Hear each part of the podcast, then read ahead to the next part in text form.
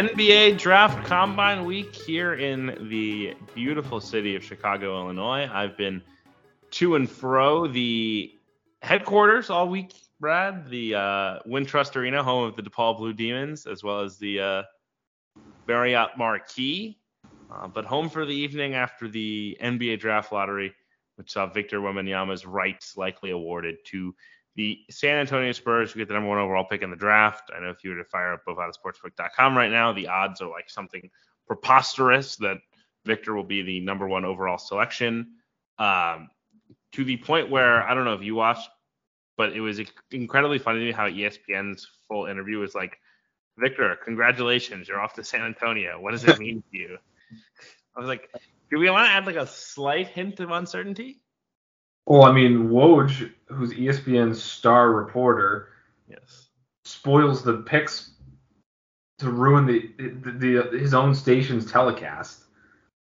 So so they can't be uh, they can't be too upset with him ruining the suspense because the whole thing plays out on Twitter anyways. But well, Woj called Woj called Wembanyama not just the best prospect in the NBA his, I was just about to say this but the best prospect in the history of team sports, which I think is probably like a conceivable thing, particularly because like football, like football prospects and um, like well, like baseball and hockey prospects are a little bit more unpredictable, and then obviously football prospects, other than quarterbacks, like there's less value than an NBA player.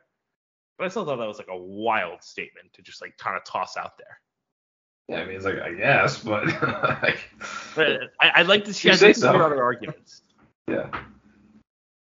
But either way, I, I, I sit here now with the uh, the Lakers Nuggets game on. It appears my Lakers money line bet was uh, setting a few bucks on fire over at uh, at Bovada, but otherwise, one good spirit as roster movement comes to starts to slow down, and uh, we start to get clarity on a lot of these guys who are on on the fringes of the NBA process. We'll talk later in the show, Brad, about um, the G League, uh, the G League Elite Camp, which I was at, and the start of the combine. Um, later this week, obviously, is the scrimmage portion of the combine. But if you look historically, the number of guys who come back to school who are at the combine is very low. Right. Well, I, mean, I think there's usually a couple guys each year from the actual combine. Correct. Um, the G League combine, I think most of those guys come back. G League Combine, well, the G League Combine, it's it's a little, it's better than 50-50, I think, of guys who have el- eligibility or who have left the door open beforehand. But it's not better than 50-50 overall because there are a lot of seniors at that thing, right? For instance, like like this year's G League camp had Leaky Black. Um, Hunter Tyson was one of the really good players there. He's obviously he's done with school. Um, I'm trying to find the whole list of guys, but like um, a lot of guys can't come back. I remember our, our you know one of our big sticking points with Devonte Jones, right, was that he was good at the G League Combine. Yes. That was him, right? And then correct. And he he was not so, or he he uh had a slow start to his Michigan career, but. but yeah, guys like Norchad or Norchad Omier could certainly come back. He's he's theoretically on the fence. Uh, Antonio Reeves, the guy I spoke to, is on the fence. Anton Watson, Isaiah Stevens, um, Tristan Newton, Matthew Murrell, Emmanuel Miller. Um, so there are some guys that will make a big impact, but obviously others like D'Moi Hodge, that's a senior who can't go anywhere. Tosan Evbuomwan is already said he's going to stay in the draft. Colin Castleton um, is a is a fifth year senior. He has to go. Um, so it's a it's a nice mix. We'll we'll see how it shakes out. And obviously, a couple guys also who are in the portal, like Tyrin Lawrence and Olivier Nkamhoua. Uh, you could read my column from the G League camp on SI, but um, Olivier is very much leaning towards staying in the draft and turning pro. I, I spoke to one source relatively close to the situation who thought you'd be shocked if if Olivier went to college next year. He's kind of wired to be a pro. He has a passport he has a good chance to get a two way in the new um, with the third two way slot. But uh, I think people hoping that Olivier Nkamhoua is the big that will fall out of the sky for them uh, in late May or early June are going to be disappointed. Because he had a lot of early buzz to Michigan, and that and that would make a lot of sense because they only have Tarris Reed there at the five. They can play together. They can play separately. Um, but that that would that would be a pretty big loss because you know he he was on Tennessee is like a fourth or fifth best player, but know, Tennessee was a really good team. He he could take a bigger role and step up, but I guess he's off to uh, greener pastures. You mentioned he is what Swedish or something, so he has that passport. Finnish, yes. That makes all the difference.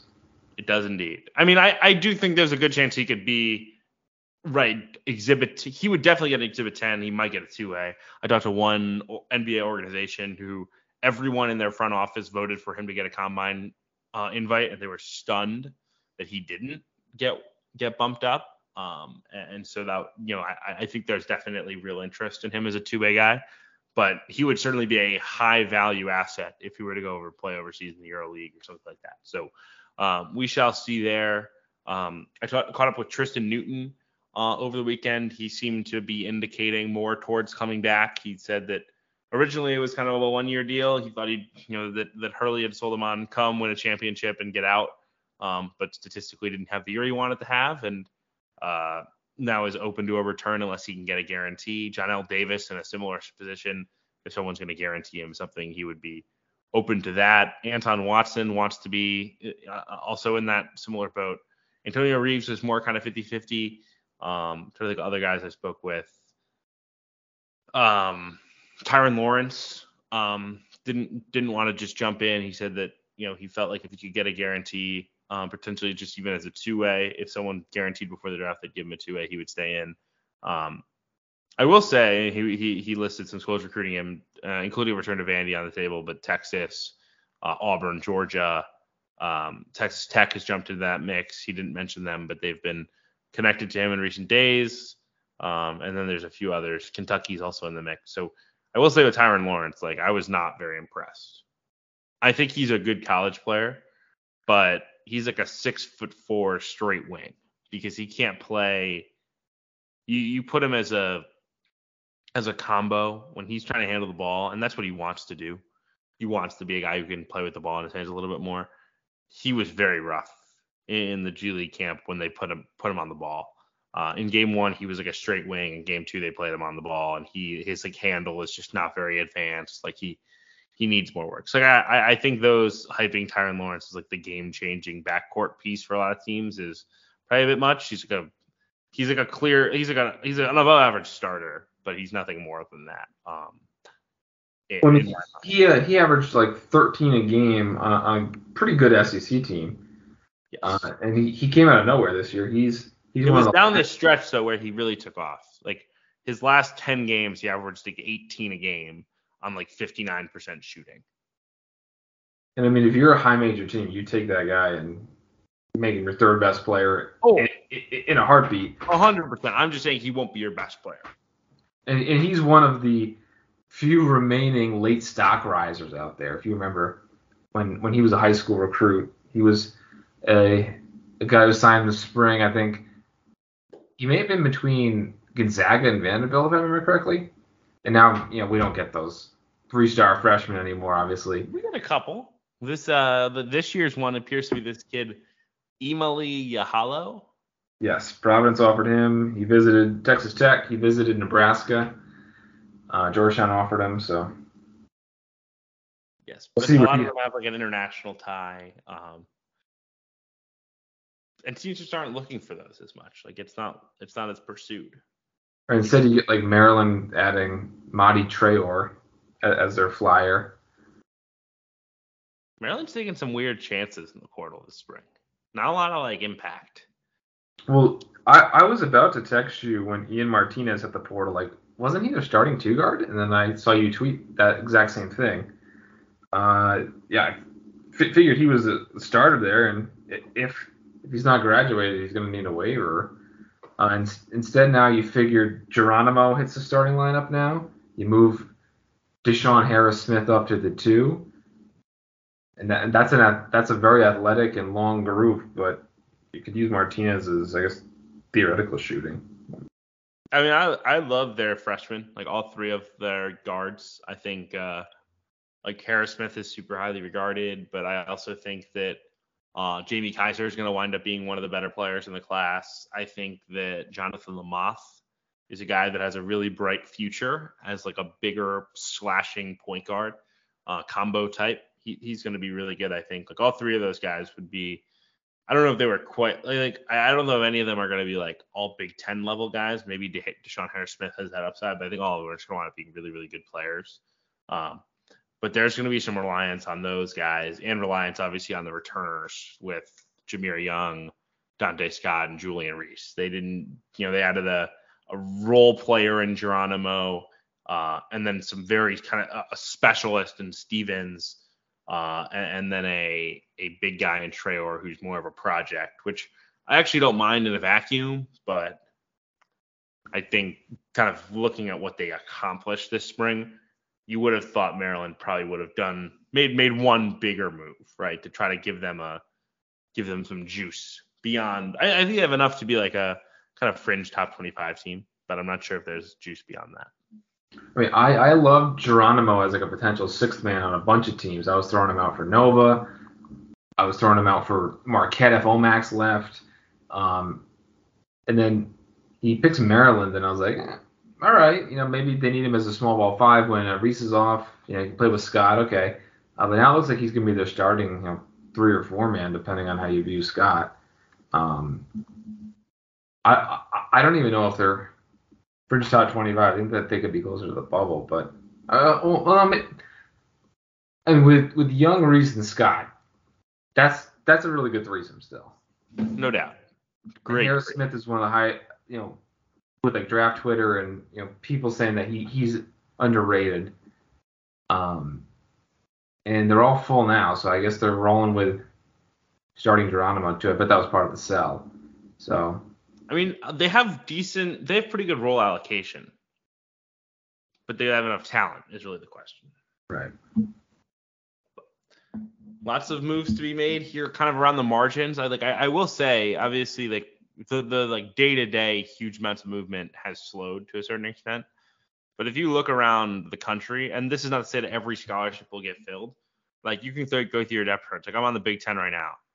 Um, I have nine Big Ten teams is still having a scholarship, and Northwestern has one if Chase Audige doesn't stay in the draft.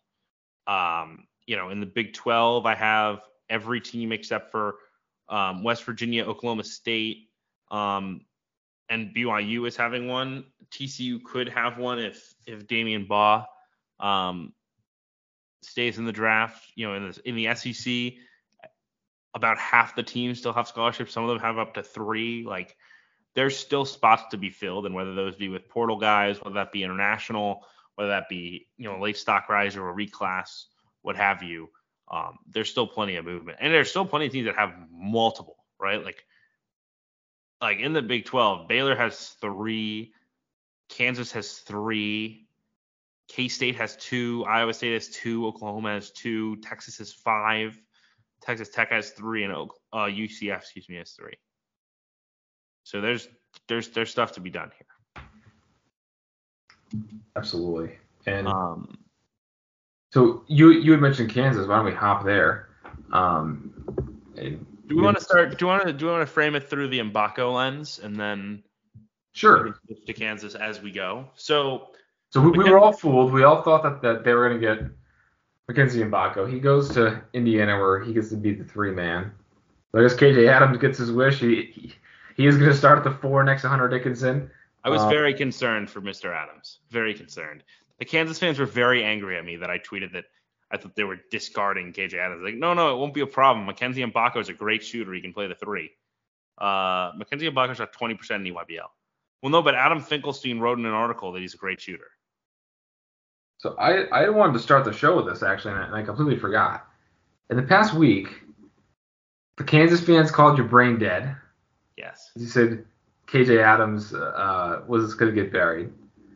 You had um, the Lamont Butler family, you are, are in a feud over potential NIL, which he's either the most valuable NIL deal in the country or eight does does eight points in the Mountain West get you the the, the most valuable NIL deal in the But country. remember, he's he's a terrific defender, and he's an amazing young man. They're all amazing young men. Um, and then I was on the Georgetown message board, Oh, geez. And when you posted your tweet about Isaiah Miranda, they said that you were holding water. I'm not sure for who. For the Kevin anti-Miranda contingent. I don't know who who's in the party that's opposed to Isaiah Miranda, but whoever whoever that uh, shadowy cabal is, you, you are holding water for them. I mean, So, so you've had quite the week. I will I will take some bets as to whether Isaiah Miranda is a productive. Like if if Bovada wants to set up a a line for me of like Isaiah Miranda over under 16 and a half minutes per game next year, I would hammer the under. Oh, really? He's he's gonna be unplayable, Brad. I mean, Georgetown is just really punting this year almost. Kind of strange because all all you heard was three million in NIL. They're going to get Justin Moore. They're going to get Hunter Dickinson, and and they they may end up with something that's promising for the future with a lot of guys with a lot of years of eligibility. But that's that's not how you build a team these days. You got to be as good as you can be every single year. It, And- it seems to me that Cooley has been a little bit too picky. he's really relying on these guys are trapped, like Jayden Epps, Rowan Brumbaugh, Miranda, um, if if and when they get them, and Styles, that they've already transferred once, they can't leave. That's that's kind of what this all hinges on. Um, Here's like an interesting kind of poll question, and then we'll get to the Mgbako stuff. I apologize for derailing our conversation. How like like over under two and a half seasons before Georgetown has more talent than Providence? so it could be next year if because I mean Sa- Sam Vecenie said that he thinks that Garwey is a sneaky one and done. Right. And he also said he thinks that both Devin Carter and Bryce Hopkins could get drafted next year. So, It's all Ye- theoretical. right, but if those three guys aren't on the team next year, then Georgetown probably should have more talent. A team that's led by junior Jaden Pierre, junior Corey Floyd, and potentially COVID senior Lance Ware. Unless Uh, they like dominate the portal. Yeah. Right. Um, so if if if we're saying hypothetically next year, you know, Providence is running out those three guys with um, Justin Fernandez in a transfer, and then Georgetown's running out, you know, Brumbaugh and Epps and Styles and you know, the, Miranda, the Sorber. I think you probably get the edge of Georgetown, but if if Carter If some combo Garwey's Carter and Garway came back, yeah. Yeah. Like, yeah, there's a world where it takes a while for Cooley to be like more talented than Providence. but like the 20 like, like, look, like, I, I, I think everyone who's been somewhat critical of Kim English, none of them have had the criticism as like a recruiter. Well, I mean, Jeff Goodman was like, Kim English doesn't actually get get the recruits. Cooley gets the recruits from the grave. Well, yes, but in general, I think people people acknowledge that he is an excellent recruiter. Yeah. Um. Just so far so good. I mean, pe- people seem to love playing for him. The fact that he was an NBA player brings some credibility. That that that like he's he's young and energetic. Uh, and this 2024 class is going to be a monster. I I think had Cooley stayed at, at Providence even, Providence would have had a monster 2024 class. They'd already gotten Kayvon Mulrady, who moved over to Georgetown. But for Georgetown, the, the DMV is loaded for a 24. They're in the top three for Drew McKenna, who's a top 100 recruit. Sorber, who's reclassifying and probably committing to Georgetown tomorrow. He was a top 60 guy in 2024, so they have they have plenty of options to uh, get get get this train moving. I you know, I'm I'm not worried at all about Georgetown long term. I think that Cooley will probably do a little better at Georgetown than he did at Providence, but he's not he's not hit, hitting the ground running. I think it would be completely disingenuous to say that this this Georgetown team next year is going to be you know a, top of the Big East contender or you know a national championship contender or anything like that. Agreed.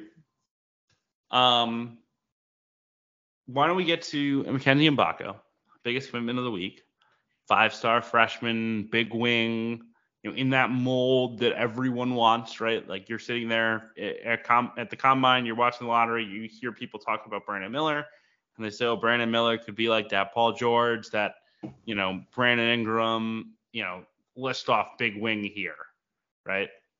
Mackenzie Mgbako has a similar skill set. Now, will he reach that ceiling? I think is an open question, right? I mean, particularly given the fact that Mackenzie Mgbako um, comes from the worst high school class in potentially two decades. He's a, you know, certainly talented kid, but has not necessarily been consistent. Um, the um, scouting report on him seems to be mixed depending on who evaluated him when. Seems like the people who went to Hoop Summit are very high on Mr. Mgbako. The people who went to McDonald's are very, or the McDonald's All American game, excuse me, um, are very low on Mgbako. The truth is probably somewhere in the middle. Um, but this is, you know, one of the premier talents in a somewhat untalented class of 2023, joining uh, Indiana roster that was already um, starting to look on look to be on the upswing from a talent standpoint. Um, but Mike Woodson's really taking some swings, steals a guy who I think if when, when his first when his list first came out, you would have put Indiana four out of four on that list behind uh, you know Louisville, St. John's, and, and, Kansas. Instead, he chooses the Hoosiers and, and joins a team that has Xavier Johnson back, has Kel'el Ware, has you know Malik Reneau, and, really just needs a little bit more shooting to go with Trey Galloway on the way. Right. So this Indiana team, it's going to be huge, right? With Mgbako with the three, Reneau with the four. Those guys are both probably playing up from a modern basketball perspective. And you're going to have a seven foot super athlete, Kel'el at the five. Their front court is deep too. But, you know, who knows why Anthony Walker chose to go here? Uh, but that's that's pr- pretty valuable in a 10 to 15 minute game role. They got Sparks, back of the basket score, one of the first guys to pop in the portal. So this front court is really strong. Xavier Johnson, you know, has hit some uh, warranted criticism at times, but objectively, he's one of the best point guards in the country, especially as a fifth year senior. And then Galloway has played a ton of minutes. He's been the glue guy, been a, you know, probably, probably less of a shooter than we think. He's more more glue guy than shooter. Um, so as as you were saying, that could be one of the big concerns. And they do have one spot if they can try to get a, another shooter. I know that they were trying to get Jordan Dingle, right? But um, yeah, this should be a probably a top 25 team just based on that size and athleticism the front court is going to keep them in almost every game they play. Yeah, I mean, look, I think upside wise, they have they have the look of a team that could be really good, right? They're very athletic, they're very long. I'm probably lower than the national consensus though on four of their five starters. Like who's who's the one who you're cool on? Trey Galloway. I think Trey Galloway is fine. Everybody else thinks he's fine, whatever. But like I I I think XJ's okay, but he's not a great shooter. He had all the excitement after the year he had down the stretch in 2020 um 122 and then came out this past year and was just okay. I mean, he averaged 10 and 5, which is cool, right? But like, you know, you say he's one of the better point guards in the country. I mean, he's I got around the what? He's got to be one of the best point guards in the country. I'm gonna look around the Big Ten. Would you prefer to have him or Boo Buie? You uh, take Boo. You would take Boo. Would you prefer to have him or Jahmir Young? That's a close one, right?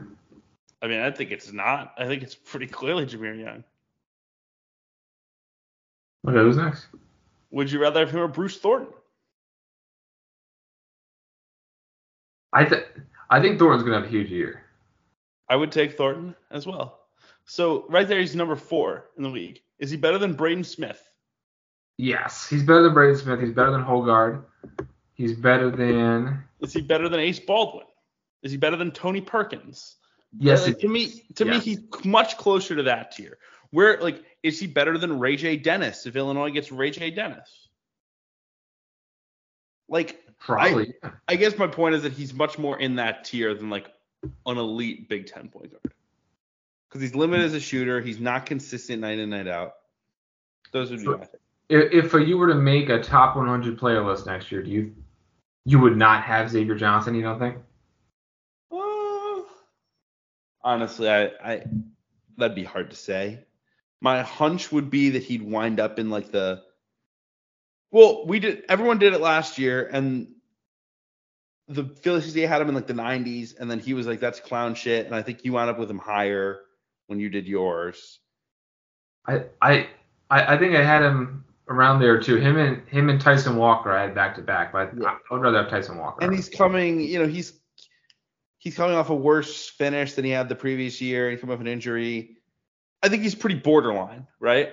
But like whatever. Xavier Johnson's a fine point guard. That's, that's not an issue position. I'm not totally convinced Kel'el Ware is going to have a very good year. I think he's, you know, all all tools and all upside, but his motor runs very inconsistently. He's not a guy that really has been all that productive in any walk of of, of life. Uh, and I'm just not I'm not totally convinced that like I, I think his skill set meshes well with Johnson, but I don't think his skill set meshes well with a team that's gonna go two, three, four of Galloway and Mgbako and Reneau. I'm lower on Reneau, very much lower on Reneau, and I think that's something that a lot of Big Ten coaches would share. Malik Reneau is like very, very like toolsy. Again, he's you know really big, he really rebounds, he can like handle the ball a little bit, he can take an outside shot. But Malik Reneau is like really, really slow processing the game. He's not a very good decision maker. He commits really dumb fouls. Like he's just not. To me, Malik Reneau is not the guy people should be penciling in for like the big time breakout sophomore year. And then Mgbako, I think will have nights where he's 20 and you know 20 and seven. He'll have more. I think he'll have more nights where he's eight and three on three for 11 from. So I start to I, see Indiana kind of closer to the bubble, but I also think of Indiana as one of these teams where like I'll rank them like 37th nationally or something like this. But the the realistic outcomes are more like they're 20, you know, they're top 20 or they're like missing the tournament. and their and their KenPom's going to be really good because they have that size and athleticism where they're not going to be sus- sus- susceptible to the mid majors. You know, they're going to run them out of the gym. Theoretically. Yeah. I, I, I mean, those those are the teams that do it. The, the teams that lose by games are you know don't don't have six eight six nine seven foot all McDonald's All American as as a three four five. True. Um, let me ask you this: like right now, would you? Obviously, it's hard. Like, like, do you think that when the odds come out from Bovada that they will be a like top tier Big Ten contender on paper in the preseason? For gambling odds? Yeah, for gambling odds, Ken Yes. Palm, like, you're predicting the same thing, right? Yeah, I, I I think that they're they're they're going to be seen as probably third in the Big Ten behind Michigan State Purdue, and Michigan State.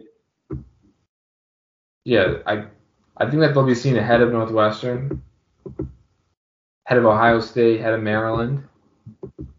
Illinois if they get Ray J Yeah. and get Shannon back. I mean, I think if Illinois gets Ray J and Shannon, that they should probably be better than Indi- Indiana. And Coleman Hawkins is gone? Question mark. He hasn't said it, but I would be very surprised if he's back from what I've been told by multiple sources. So would uh would would Gary start at the five? Um, it could be Guerrier, it could be Dainja. They've talked to Aziz Bandaogo. I don't know that they're going to get Aziz Bandaogo, but So what's what's the concern with his waiver? Was he at another school before Utah Valley? Correct. Yes, he was at Akron for two years. I had no idea.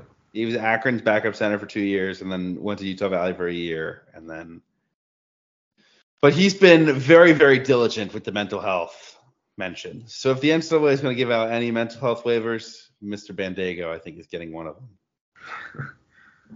Um, Yeah, that's the the NCAA just loves their waivers so much. They love bureaucracy and forms and p- paper pushers and oh God. Like why why would mental health have anything to do with your basketball eligibility? Like because you could argue that some guys with their mental health need to not be playing basketball or some guys need to be playing basketball. Why would that be a deciding factor as to whether you can play or not? Well, what was so stupid about the whole thing was like like like who thought it was a good idea to create a new system that wasn't like cut and dry? Yeah.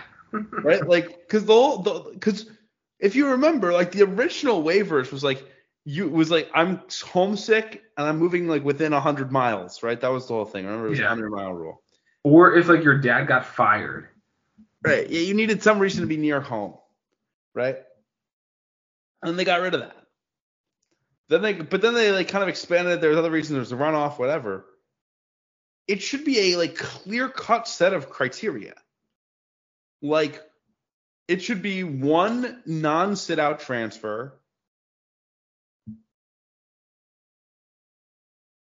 For all parties. You can grad transfer whenever you want, and if your coach changes, you can transfer that off season if you want. And I know they don't want to do that because what they're going to say is that if you you allow kids to transfer that when a coaching change happens, then it's going to only further encourage kids to go in the portal when that happens, right? And they don't want they don't want they don't want that to be the driver. But that would be the easiest system. Everyone would understand that system. Instead, instead they were like, the only scenarios where we'll let you play are the most wishy-washy ones. We're like, we're just gonna present like how how are we d- differentiating whose mental health requires a transfer? And and and and by the way, right? Like so so so Mr. Bandaogo, right? And I, I don't mean to make light of mental health, right? Because I certainly, you know, it, whatever he is dealing with, um, related, whether it be related to his coach leaving for another job or not, you know, could be quite serious. That being said, if like you're really leaving rental, like how are how are we evaluating these schools? Like, are we like, oh yeah, like Illinois has better like counseling services for me? Or like, oh, we like he he I think you think he mentioned he wanted to be like closer to his friends. Like, where where are your friends? You're, you, also, you, like- you list you listed your schools as Illinois, Cincinnati, uh, Duke. Kansas, Kent- uh, Kansas, and uh, and Duke. Those are very far flat, far you know, far fleet. But also, like, it says explicitly that you cannot get a mental health waiver because of a coaching change. But isn't that probably the most likely cause of a mental health um, issue? Is that your your coach who you formed this bond with and you trusted and you went to the school because of them? Maybe you've already transferred once, right? Uh, to go, go play for the school. Up and leaves with like two days notice after you see a Trilly Donovan tweet, and then you're probably pretty sad. You're pretty in the dumps pretty, pretty, you're probably like, why'd I go to the school? You know, why'd I do this? And they're like, well, that's you. You're you're not allowed to be sad because your coach left because you have to pick the school because of the school.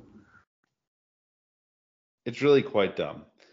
They should just let all the kids whose coaches get fired or leave for other jobs.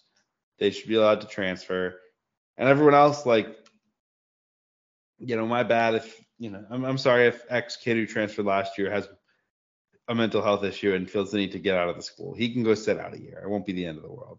Right? Yeah. There's there's there's no reason why a mental health issue means you should play right away. Like that's that's not that's right? That's that's creating an incentive to try to abuse the mental health system. Well, I do, yeah, right. Again, like it's so it's not a coincidence that the only people who you see mention mental health in their like notes app departure notice are kids who are transferring a second time. Doesn't mean that kids who are transferring a first time don't suffer from mental health issues or that the kids who are doing it a second time aren't, but it is very convenient.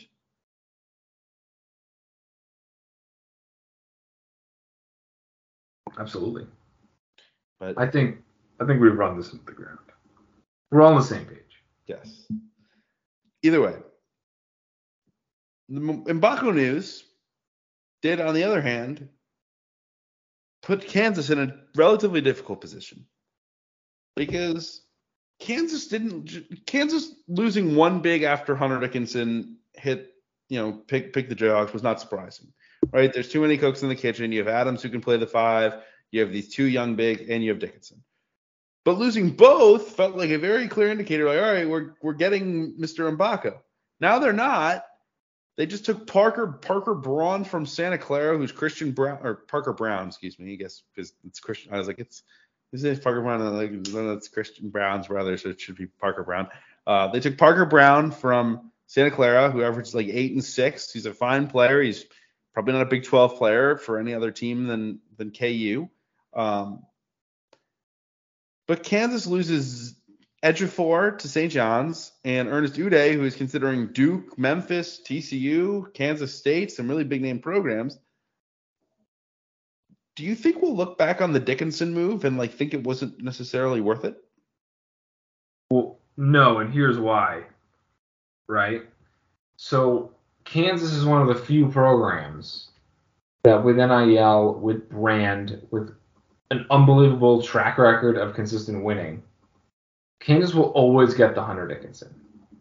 So if you're Ernest, if you're Ernest Ude, and Bill Self's like, wow, you know, I really liked what Ernest did this year. I think I think he could have a bigger year next year. But Ernest averaged, you know, three points a game and 12 minutes a game as a freshman, or whatever he averaged. But you know, for for, for the sake of the example, right? Good, solid backup center numbers okay, maybe he'll start as a sophomore, and maybe he'll average 12 and 8 as a sophomore. Well, we're Kansas, and the number one transfer on the board, this big guy who's either an incredibly accomplished player like like Hunter Dickinson or like a great NBA or you know they got Dedric Lawson a few, few years back. You know they're they're always going to be in the mix for the cream of the crop transfer. So there, will always be a Hunter Dickinson. And they will always be in the mix for whichever high school bigs they want, right? Like right. They So- might not be able to get Ernest Ude every year, but they can get Ejiofor every year. Right. So Bill Self can never trust Ernest Ude to take that jump and be the starting center because there's always Hunter Dickinson out there. I mean, he did last year, to be clear. And instead of letting KJ Adams start for a second straight year, he's like, you know what? We're getting Hunter Dickinson. So Hunter Dickinson say he leaves after this this next year. The, you know, Ernest Ude will always be behind the transfer that they bring in. So I don't think it's going to be a bad move. I I do think it's kind of funny that Zuby is going to be a backup at St. John's this year. Um, both you know he he was he was considering Nova as well, and that was the same same exact position. You know, play behind Joe Soriano, play behind Eric Dixon, then start as a junior. And in theory, if if he came back to Kansas, in theory he could start as a junior, but then they're going to get the next Hunter Dickinson in there to always be over him. So I think that that, that was a good move for all three parties. I mean, you you would think Ernest Ude might be in the mix or start at Duke, right? I mean, he'd certainly have a chance to play. I mean, he's he's competing with you know starting flip at the five, or they stay with Ryan Young, or they go with Sean Stewart, who's a small ball five. Um, so I mean, he could he could definitely earn that job. Agree. Um, on the Kansas front, though, like I, I do think as the dust starts to settle, and this is not to say they couldn't make one more move, you know, there's still also the question of of Kevin McCullar and whether he'll come back after testing the draft process. He was at, he is at the combine this week in Chicago. Um, but I think some of the narrative, like, oh man, Kansas like the favorite to win it all, they're so loaded, whatever. Like, we we kind of have to like take a take a pause here on that because this is a it's a good team. It's a very good team on paper. They have a very good point guard. They have a very good center. But like, is this team more talented than last year, Kansas?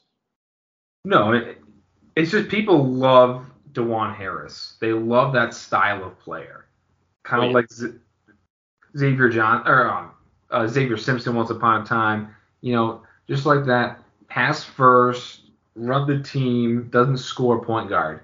College basketball fans love that guy, especially when that guy wins a lot.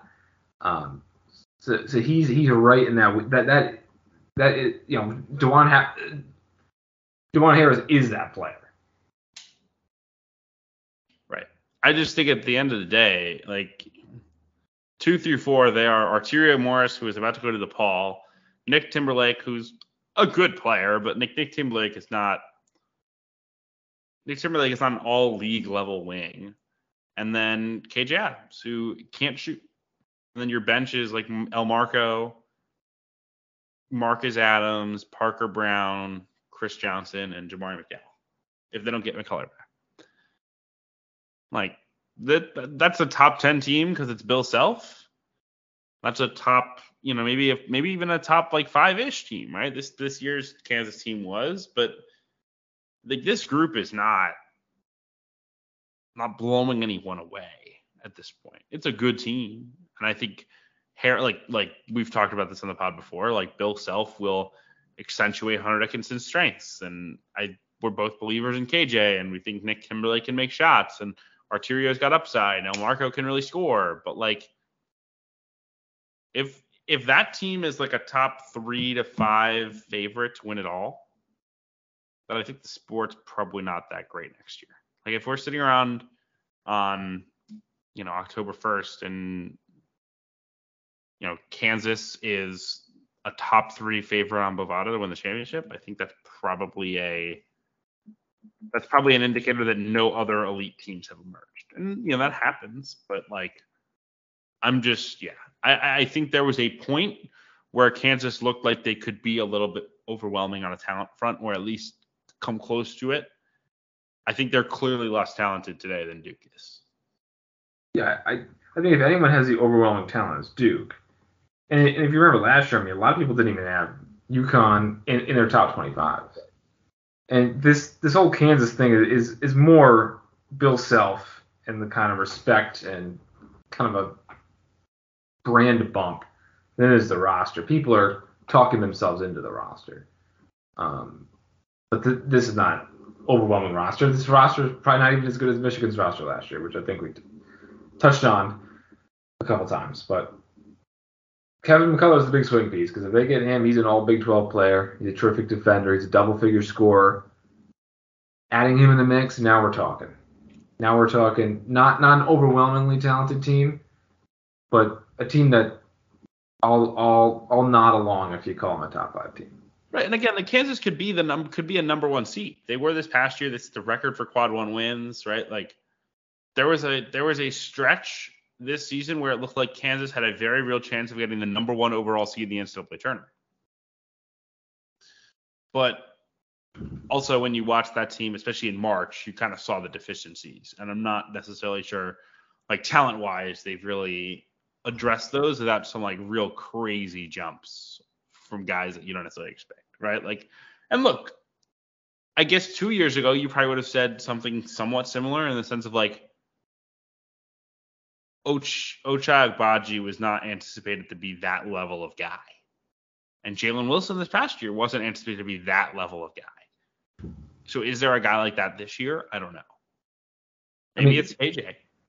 Even Grady Dick wasn't. Uh, I don't think people necessarily saw a lottery pick in the preseason Grady Dick. I, I could be mis misremembering that, but That's fair. But yeah, Kansas, Kansas will be fine. I just think the I don't know if the, I don't know if they're like oh a clear cut top three team right now. So we'll see. Um, you mentioned Ejiofor. He's off to St. John's. also off to St. John's is Jordan Dingle, the Yale transfer, the leading returning scorer in all of college basketball. That means that St. John's roster, at least for now, is set. All 13 scholarships filled. You're looking at something like Daniss Jenkins, assuming he gets his waiver, Jordan Dingle, RJ Luis, Glenn Taylor, Joel Soriano, with Alleyne, Conway, Slazinski, and Ejiofor off the bench, and then deeper down on the rotation, guys like Drissa Traore, Sadiku Ibine Ayo, Cruz Davis, and Brady Dunlap. I, I, we've kind of beaten this this horse already of like they're not as talented as people anticipated they'd be. But I do think these last two moves solidify them as a tournament team. They give them the upside, I think, to be kind of towards the top 25 um, if Dingle is as good as I think a lot of people think he can be. And I do like that they've gotten a few longer term pieces in this in this thing, right? Like obviously Dingle's a one year deal. Um, Soriano is likely a one. Yeah, Soriano I believe only does have the one year left. Yeah. Um, but like RJ Luis is a three year guy. Um, Ejiofor is a three year guy. Um, Brady Dunlap is a four year guy. He was top 100 recruit. That's very nice for them. Like they're still going to have to turn some pieces, but I do think it's promising to get a guy like Ejiofor, who you could pencil in potentially as your starter at the five in 20, 24, 25, and should be, I mean, statistically was excellent for Kansas this past year. Like if you look at his rebounding numbers, his block numbers, like he was a monster statistically. Now part of that was just limited minutes and sometimes it was in bye games or whatever, but like that's a guy that has the talent to be certainly a good Big East center uh, and certainly a very capable backup to Soriano. So for St. John's this upcoming year, I think that the yeah they're they're a fringe top 25 team. I think. I think the real question is, in five years, ten years, will will we be using Drissa Traore as an answer to to a trivia question? Like in in in Rick Pitino's first year when he leads St. John's to the Final Four, he returned two players from the Mike Anderson era, Joel Soriano and who? Do, you, do we do we think Drissa Traore? We should we should take preseason bets on which conference Drissa Traore is playing in uh, next year. I mean, I'm pretty stunned he stuck around, but uh, they, yes, they wanted, the MAC. they wanted to keep him a little bit for his ties to other young talent. Yeah, he.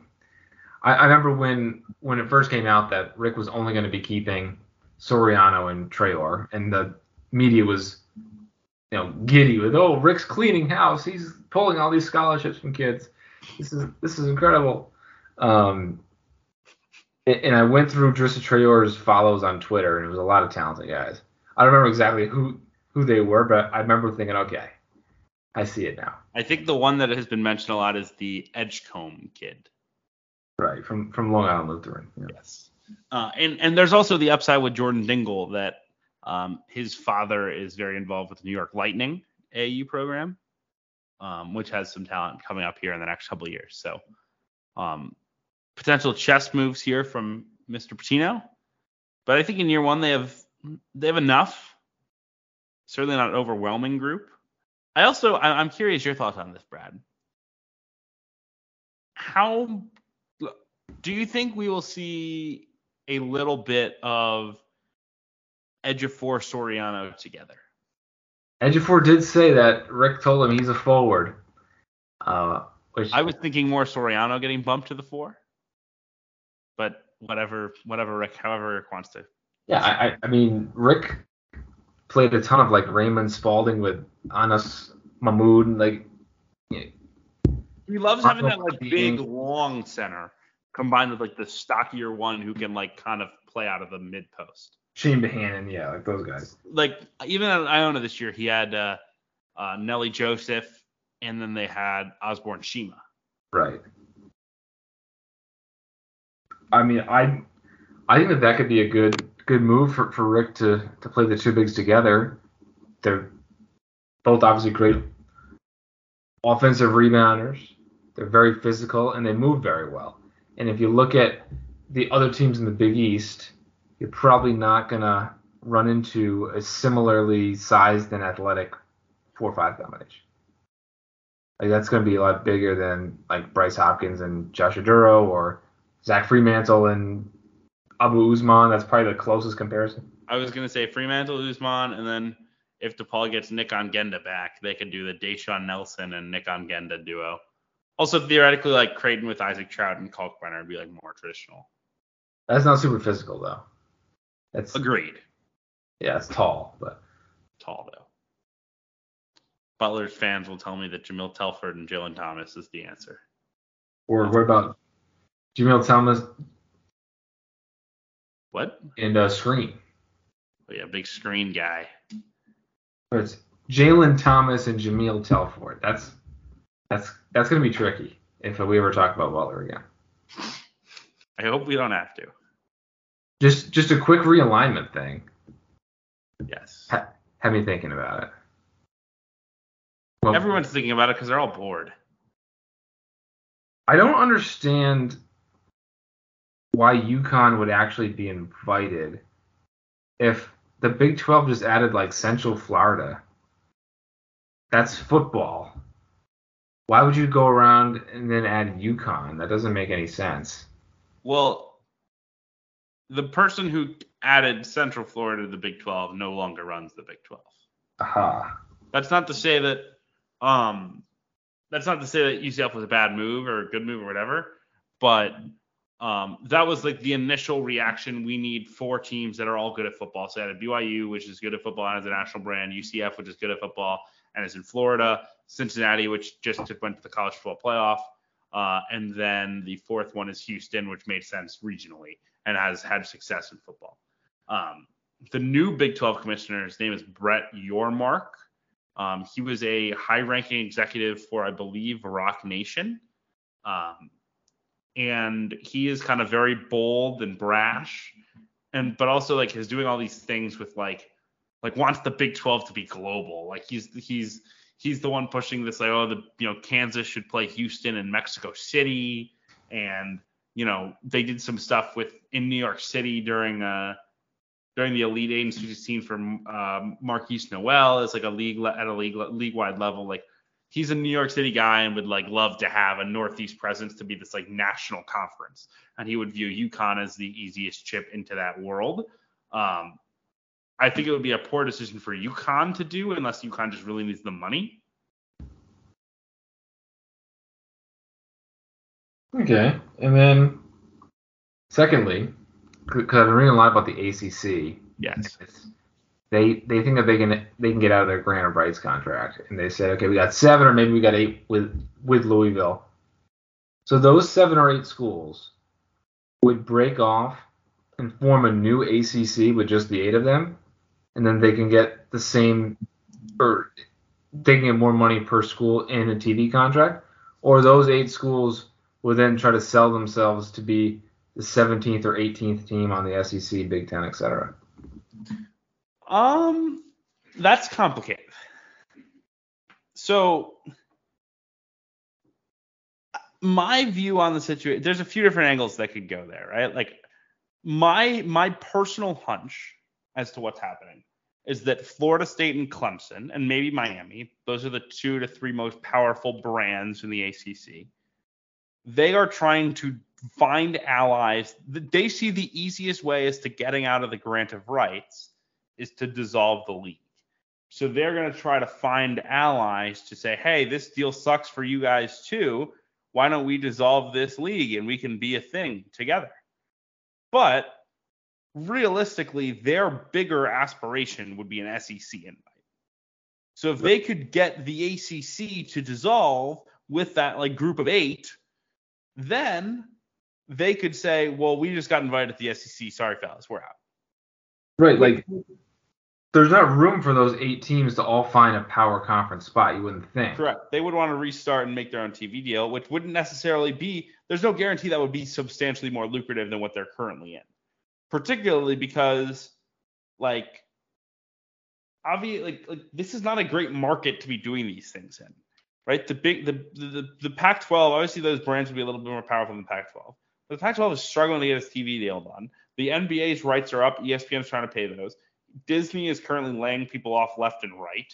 They're the people who'd be cutting the check, right? Like maybe Fox would get involved, but it's, again, it's not a. It's not like it's it's a lot easier in theory than in practice to be like, yeah, we're gonna dissolve this conference, make a new one with like only the valuable members and leave the other ones behind.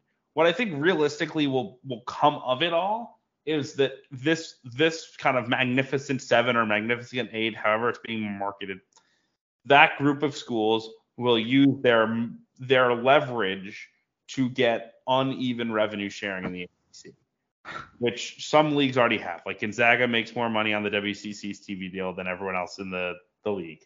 Um, Boise State makes more money on the Mountain West TV deal than everyone else in the league.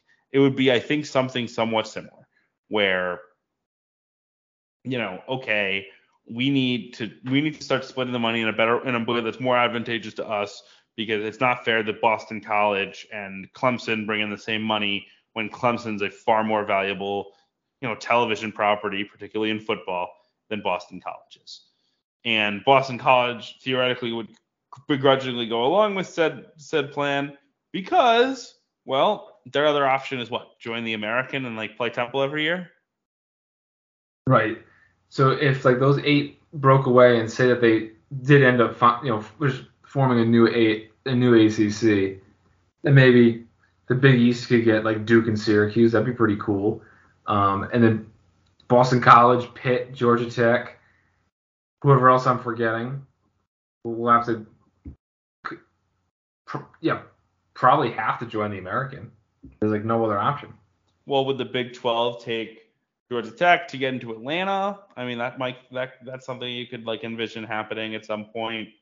You know, like I think so. So, so, so, so the heart of all these issues, Brad, is essentially, and uh, we don't need to do like a you know hour long realignment conversation, particularly given that like most of my knowledge comes from reading good work from other people who do a great job, like Ross Dellenger and Pat Forde from SI. Like the, the heart of all of this is that everyone is afraid. Everyone who's not in the Big Ten and the SEC is afraid that they're going to be seen as like a secondary league that doesn't have the same level of cachet, particularly in football, than the Big Ten and the SEC.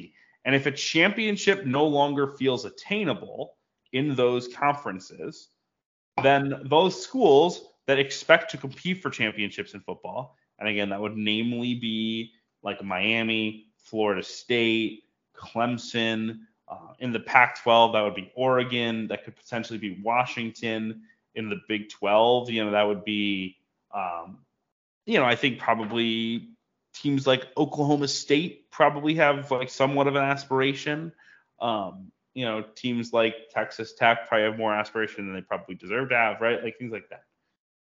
So there's not enough money to go around between between the you know let's there's 35-ish Power Five teams outside of the Big Ten and the SEC.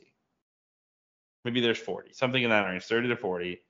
Realistically, there's not enough money to go around all those schools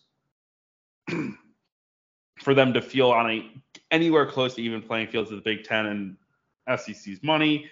So either we keep reshuffling deck chairs on the Titanic and keep sending each other to other leagues, or we create some sort of divide where teams are falling out of Power Five, which really has not happened. How that works, whether that's leagues dissolving, whether that's you know leagues consolidating, whether that's leagues booting members, I don't know how it's going to work, but that's like the that is the looming big problem. And how that impacts college basketball, no one really knows.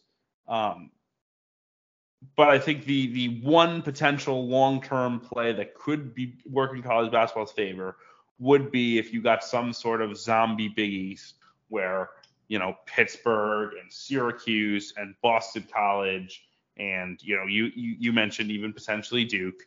Could you wind up with those schools creating some sort of like mid-level football conference and joining the Big East in all of the sports? And if they did that, that would be great for the sport of college basketball.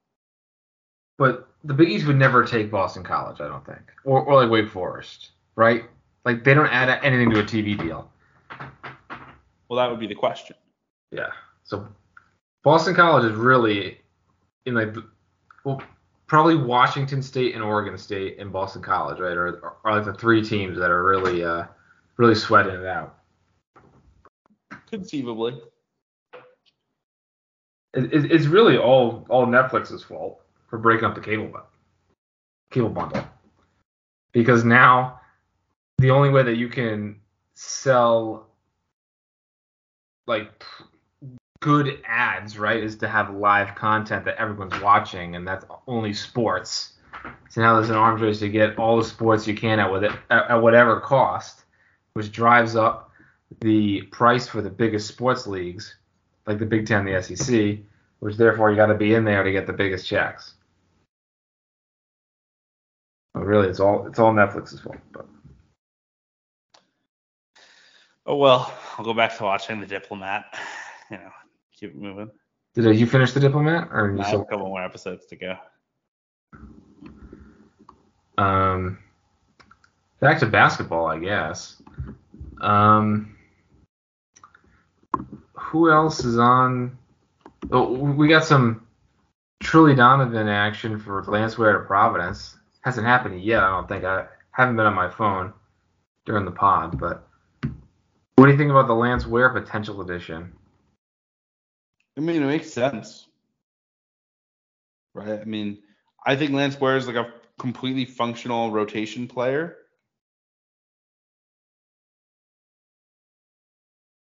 I don't know that he has like real upside to do much more than that because he doesn't do any one thing that at that at super high level, but he is He never looked out of place at Kentucky, I would say. He was a terrific recruit. He's a very good athlete. Do you think he, he could ever play with Oduro? They can both pass really well, so maybe that's that's yeah, I, I I think Oduro wants to like kind of be a four, and I think Kim really wants him to be a four, and I think Bryce Hopkins probably wants to be a three, right? Like everyone on Providence wants to play down a spot. And Providence will probably at least sell Lance Ware on getting minutes because of that. How much that actually happens, we'll see. So that would be a nice way to fill your seventh man spot. Um, my heart was set on Zach Clemence because he can stretch the floor, but you know I'm perfectly fine with Lance Ware. That should work out well.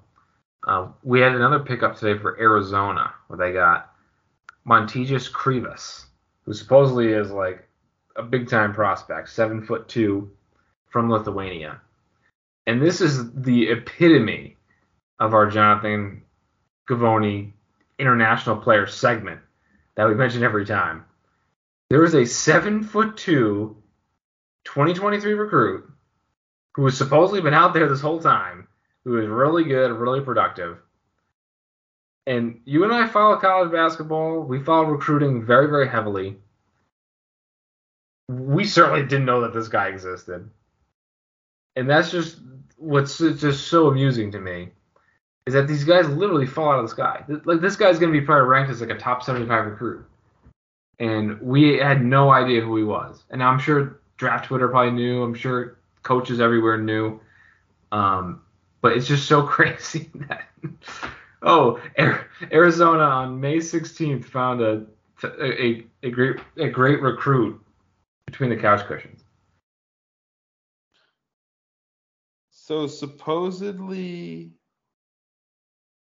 supposedly he was on the Lithuania team that was U19 that we watched with Tubelis. And he played against Zach Edey and didn't look particularly good doing it. I watched that, would game. be that that be game was like also th- like three years ago at this point, but right. You would have expected him to be, you know, given that he was what 16 at the time. Yeah. Age plays such a factor. Like when, when you're a teenager, so like a 16 year old playing U19 is gonna probably look like crap. Um, but I guess that's that's a connection. Besides Tommy Lloyd's international ties as a former teammate with Mr. Tubelis. Yes. Um, so Arizona could still probably use a traditional like power forwardy type player. But Pelle Larsson is officially out of the draft. They could use like a backup guard potentially. But this roster looks fine. I don't think it's like an elite roster, but it's certainly a a team that can be near the you know the top top third of the Pac-12. Yeah, I I think if they get you know Arthur Kaluma's out there, he's a pretty big fish. He, he he's flawed, but but for a transfer, you, you're not going to do better than him. Um, if they get Kaluma, slot him in with a four, and they and, and they just get like a functioning transfer guard who can be like your seventh man, sixth man type, hit some three pointers maybe. I think you can reasonably call Arizona the favorites in the Pac-12 o- over Oregon, and we still don't really know who's on this UCLA roster. I think USC. Yeah, yeah, USC too. Um, thinking about USC versus Arizona right now. I think Arizona has the front court edge. Uh, obviously, this is assuming that they do get Kaluma. I I I I really like really like what I've seen from Kylan Boswell. Collier is going to be really good, obviously as a, as a five star number one player type, but Boswell was a five star in 23 too before he reclassed. He's a good player. Absolutely. You're a big Kylan Boswell guy. He pops. Um, let's move on to a couple of schools in Mississippi that have made some moves. Uh, Mississippi State has added both Jimmy Bell and Andrew Taylor to the mix. Jimmy Bell from West Virginia, very big, wide-bodied five. Um, theoretically, is the backup center because it sounds like Tolu Smith is going to come back, but that has not been made official anywhere. So he's certainly good insurance. He's not the scorer, obviously, that uh, Tolu is, but he's a, you know, he's a competent, you know, starting caliber front court player for a team that really values defense. And then Andrew Taylor, the 20 point, five rebound, five assisted guy from Marshall, is a guy that I was told by a, um, you know, a coach in that in the Sun Belt is probably best as like a third or a fourth option. But for this team, I think there's a good chance he winds up usurping Dashawn Davis and starting a point guard. Oh, so you see him and Shakeel Moore starting together in the backcourt? That was my suggestion. But really, it's three guys for two spots with Taylor, Moore, and Davis. I mean, that's that that's a great threesome. I mean, Marshall was a good team, great league, obviously. Conference USA was as good as it's been in recent memory. Sun Belt now, by the way. But yes. Starting next year or start or No, they were this past year. They won the Sun Belt regular season. this year they won the Sun Belt. They did. They they lost the Marshall did. yeah they, they lost in the conference tournament uh and to, to Louisiana and then Southern Miss played South Alabama. South Alabama beat them and uh that was that. They weren't in Conference USA ever, or that's No, they were. Just this past year they moved to the Sun Belt. Oh my god. Either way, Andrew Taylor is a I'm, good I'm, player I'm never gonna figure out the new Sun Belt, new um, Conference USA, new American. It's never gonna happen. Like Rice is in the American now, is that right? Rice is in the American. That's correct. So maybe I'll get the American teams, but I won't get Conference USA. Liberty, are they American or Conference USA? Conference USA. I'll have to quiz me later. Sam Houston is Conference USA now. And New Mexico State, right? Yeah. Huh. But FAU, UAB, Charlotte, UTSA, uh, all of those are to the American as well as Rice, and I think one more that I'm forgetting.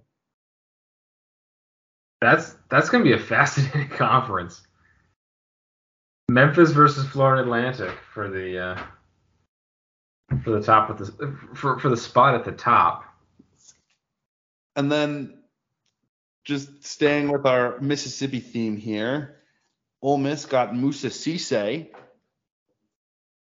another guy that is in kind of NCAA purgatory or general purgatory. They have Matthew Murrell in draft purgatory. They have Brandon Murray in NCAA purgatory, and now Musa Cisse.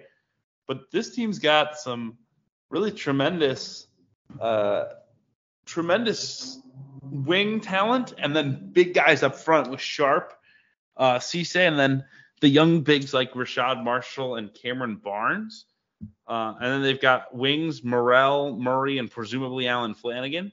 Really, only question is that point guard position with uh, Austin Nunez right now, but I know that Ole Miss has been active in trying to recruit a, a potential point guard, whether that be a guy that they can get into the portal late in the game, uh, something like that. They just need one more guy at, to run the show. I think, given the fact that Flanigan is probably going to commit, theoretically, that they have Jamarion Sharp as well tells me that they're not too bullish on Cisse Murray's waivers. Do you get the same vibe? Um, I don't know. I mean, I don't think people were very.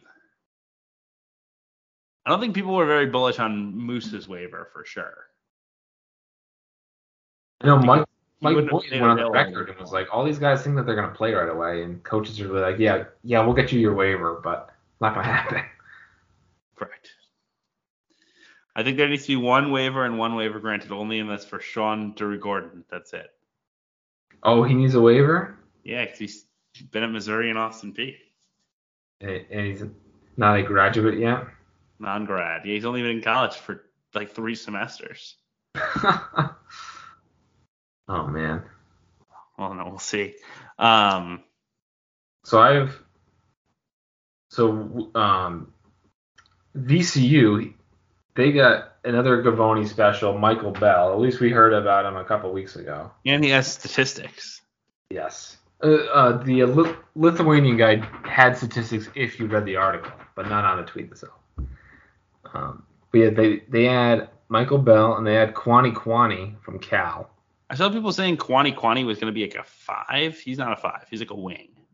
It's like a four. Well, the five they have Roosevelt Wheeler. Correct. Who is shockingly a non-factor both both years at Louisville. So we'll see.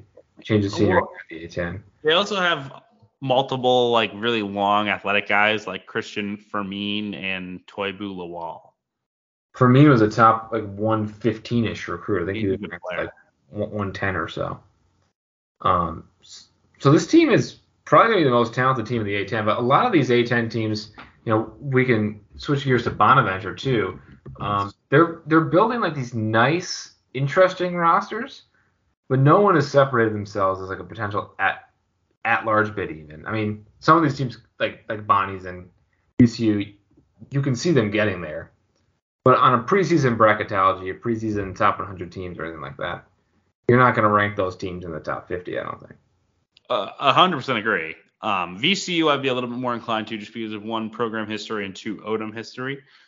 Um, like Bonnie, like I, I they're good, right? Like they, but also like one, like these guys can't all play at once, right? So basically, they just replace like two of Daryl Banks, Kyrell Luke, and Moses Flowers' minutes with Adams Woods and Charles Pride. But right. like any other team, right? Like think about it this way: Is Saint Bonaventure next year more talented than Cincinnati was? this no. past year. They're clearly less talented. And Cincinnati was like 70th. Oh no, they were like 50th in KenPom. They wound up really high late. Um, but Cincinnati was like not close to the bubble. Right, because no no mid major team is ever going to match up talent wise with a comparable bubble high major team. Correct. They just the stars aligned. They won the right non conference games and they found some sort of chemistry and they're rolling along. Like even Florida Atlantic, everyone's going to have super high. I mean, that team does not match up talent wise. I mean, I think when you watch them on like in the games, they didn't look that. But like if, if one of the if one of the Florida Atlantic guys transferred, they would not rank super highly on the transfer list. That one thing. I mean, Johnell Davis could have went to Kentucky.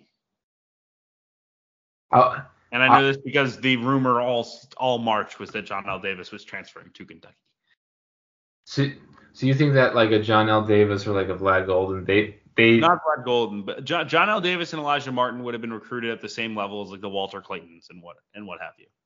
I think. I mean, is is is Walter Clayton even one of the top guys anymore? He was was still like top 25 on all the lists. I guess we'll see in, the new American Conference for Florida Atlantic. Um, Yeah, Bonnie's could be something like what Adams Woods, Banks, Pride, Yan Farrell, and then Chad Venning.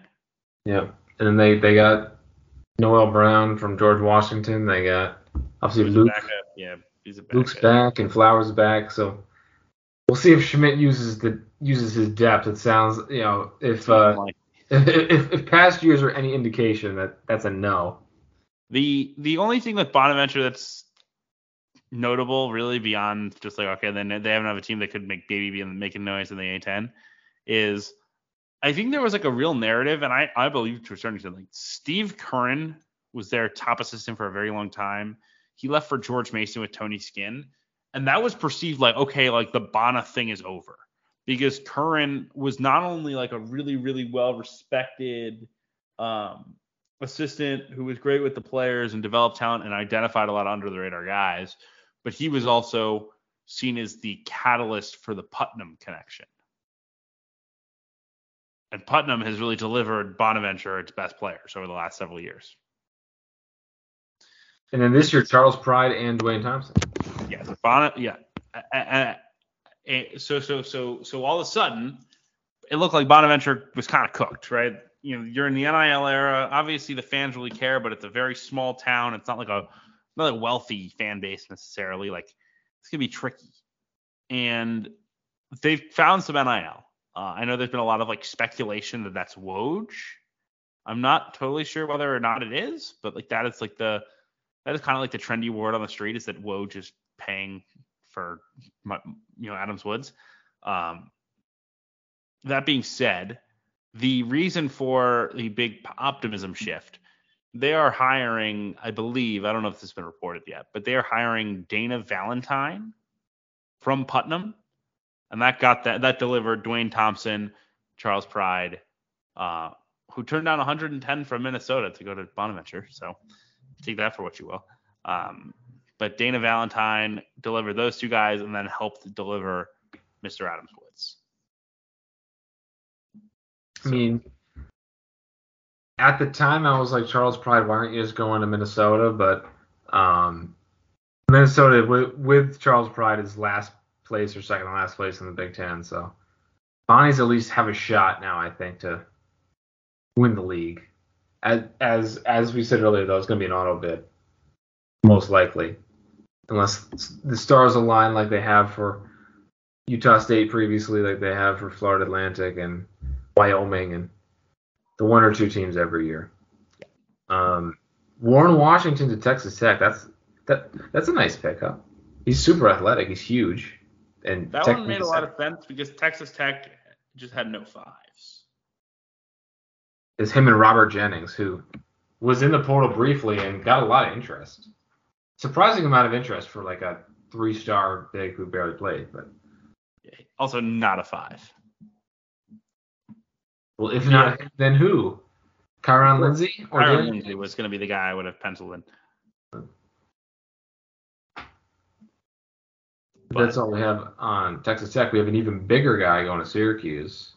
McLeod. He McLeod, who um yeah, seven four. He was like URI with David Cox really wanted him, and then he signed with Florida State, but had to go to JUCO, and you know was on the, the Leonard Hamilton path of those seven footers. They play like 13 minutes or whatever.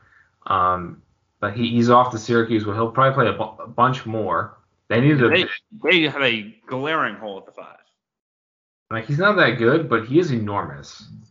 And if they play zone, they they have a great zone team on paper. Like Starling and Westry both have good size. Obviously, Quadir Col- Quadir Copeland has great size coming off the bench. Your wings are all pretty big, and you have a seven four dude in the back. So we'll see if they stick with the zone. But Yeah, um, Terrence Oglesby pointed this out really astutely. Like Naheem McLeod is a really bad pick and roll defender, but he's, he's a seven really four. right. But he is a potentially very good zone center.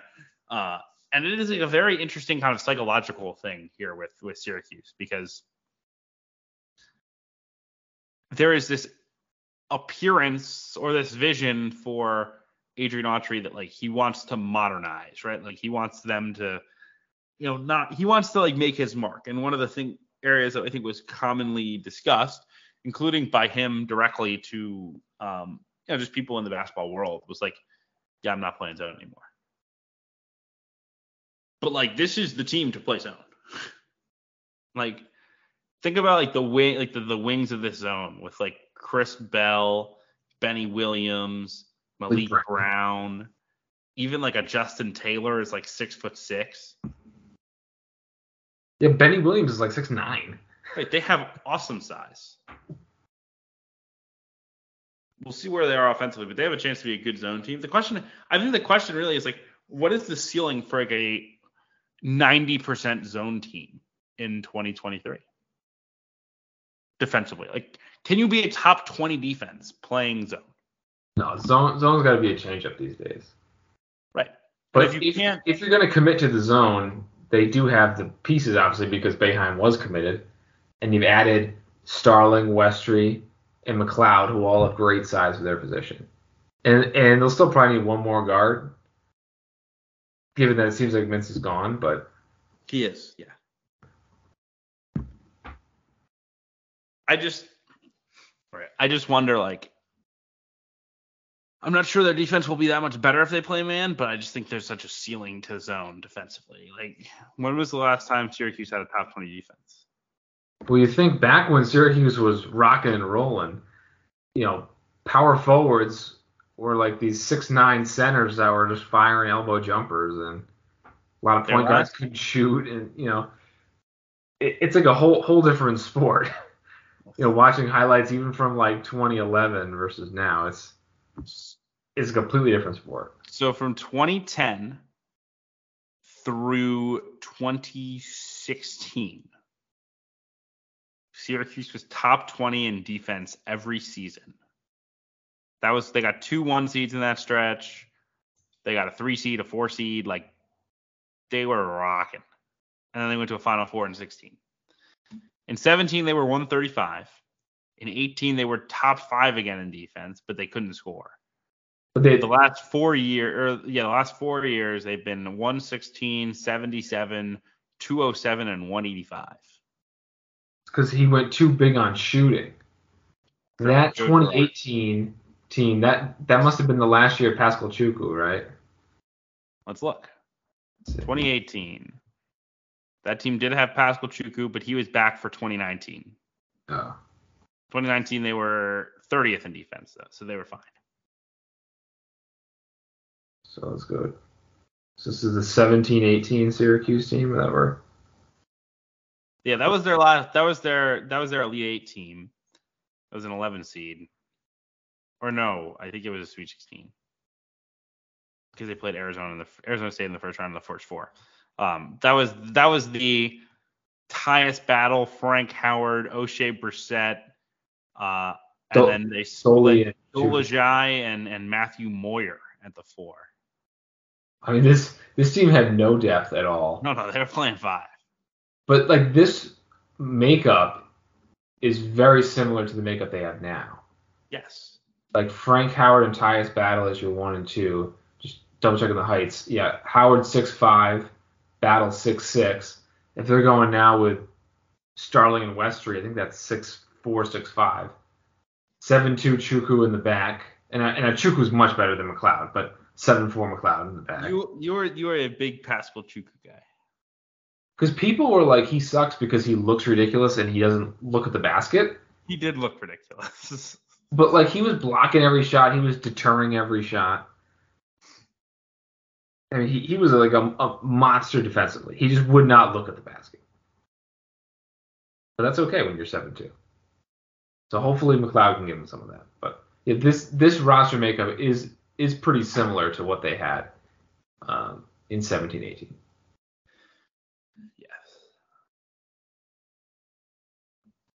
All right, let me keep scrolling. Let me find some more Is there, do we have anything else you want to hit on today? some more gets. Um, do you like Raquandis Mitchell to Penn State? Uh, not particularly, but like Penn State needs bodies, and they weren't going to get anyone better. They're gonna be bad. They they might be worse than Minnesota. No. I think Mike Rhodes is too high floor.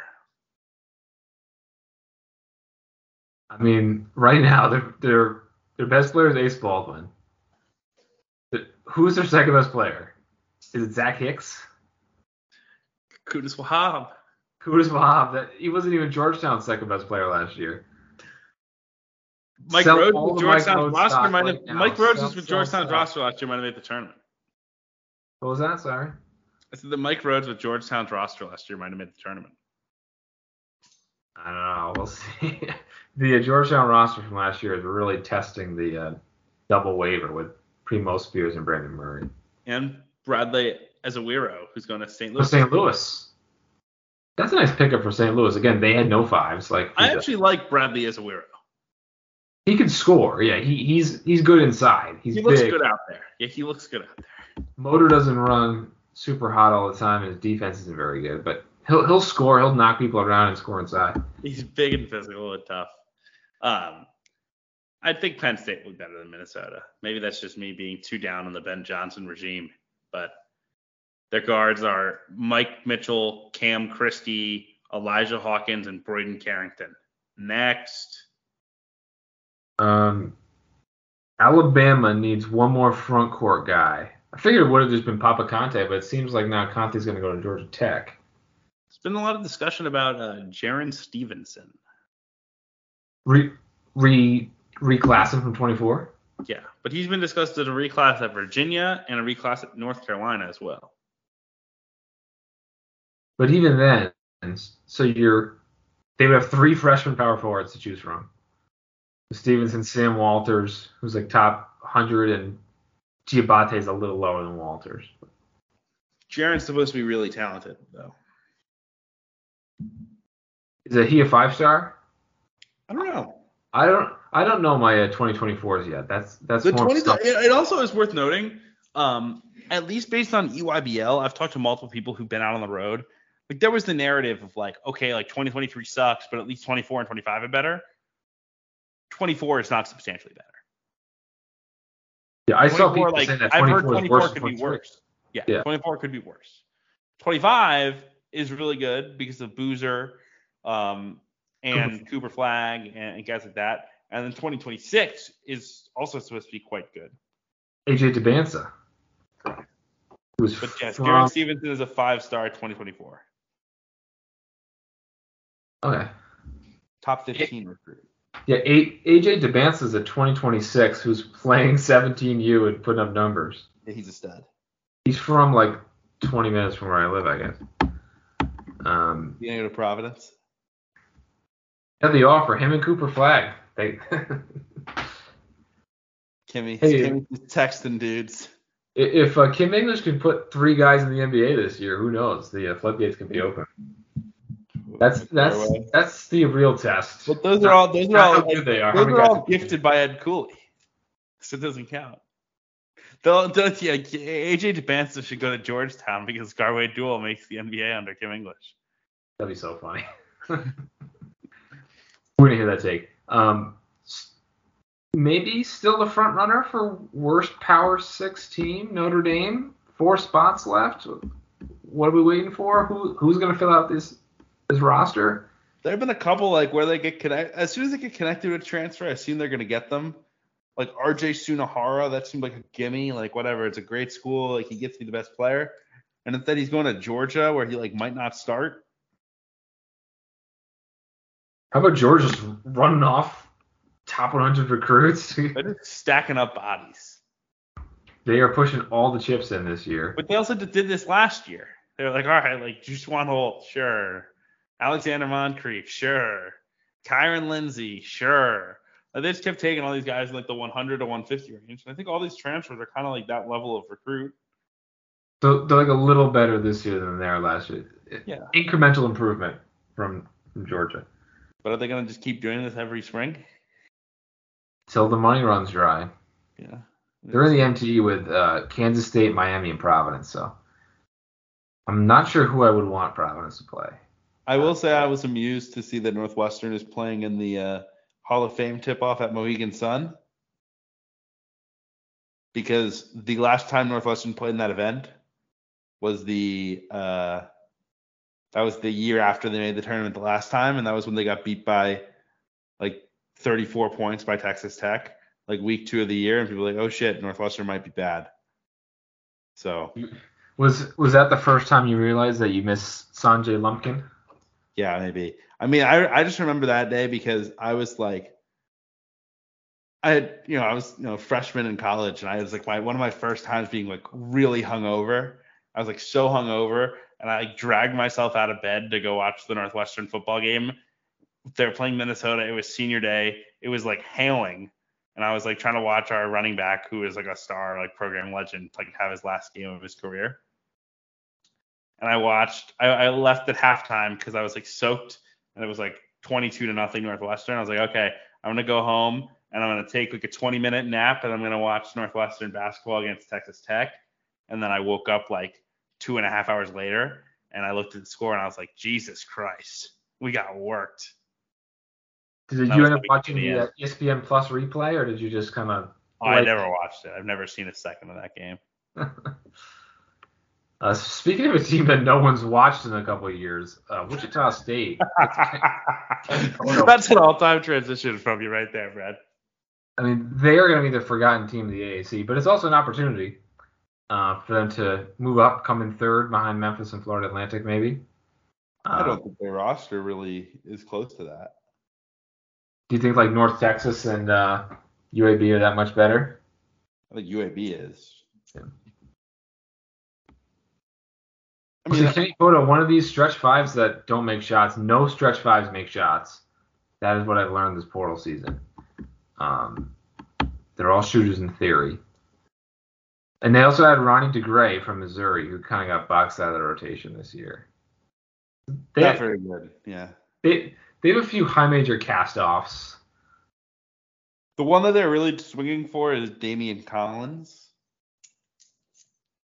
which would be an interesting get. I guess they have a connection to him um, through Quincy Acy, who's on their staff. Hmm. But I, I'm not necessarily convinced that's the right situation for Damian Collins to walk into because like he is still very very limited offensively. Yeah, where, where's he supposed to go? like, like he would be a good fit at a place that has a really like good roster around him and he could be like a starting center next to like a powerful four like a rebounding four man or he could be like the four next to like a like a stretchier five you right should go to like the- Butler then. what you should go to like Butler then. well i think he could like illinois would make a lot of sense i think he visited Danger? Taylor potentially Guerrier, yeah. I don't know. It, it's just it's a little weird. Like Wichita, like is he supposed to be like, the leading scorer? He's an average like 11 points a game and shoot like 41% from the field. He's very talented, but like he's not like an offensive weapon in any way, or any like meaningful way at least. So like I don't know what, what the deal would be there, but like he's one of those talented to take, and he theoretically also is a multi-year guy. Remember when your uh, your guy Carm wouldn't let Colby Colby Rogers play? I know. That That, was, was on the like- last runoff waiver disputes. How about that? That that was like a complete non-story. Like the only reason I knew about that was because I obviously know you and I follow the Wichita State beat writer on Twitter who put out a couple articles about it. He Like, kept interviewing me about it. Yeah, he'd been like, "Oh, yeah, what do you think?" like, no, no one cared. No one cared at all. No one Yeah, missed. It's like Yeah, was Jay Bilas, Jay Bilas couldn't even like circle the wagons about the thing. Yeah. He might. I mean, Colby Rogers might be like their best guard. Are you selling all the uh, Harlond Beverly stock? I mean, I'm intrigued by Harlond Beverly, but I'm not like. I wouldn't say I'm in. No, I'm not in on on, on Wichita State either, by the way. Um, Okay, good. and NC State, another team. Kevin Keatts pushing all his chips in. Well, Mr. Mr. O'Connell was supposed to go to uh it was them or Wichita NC State or Wichita State.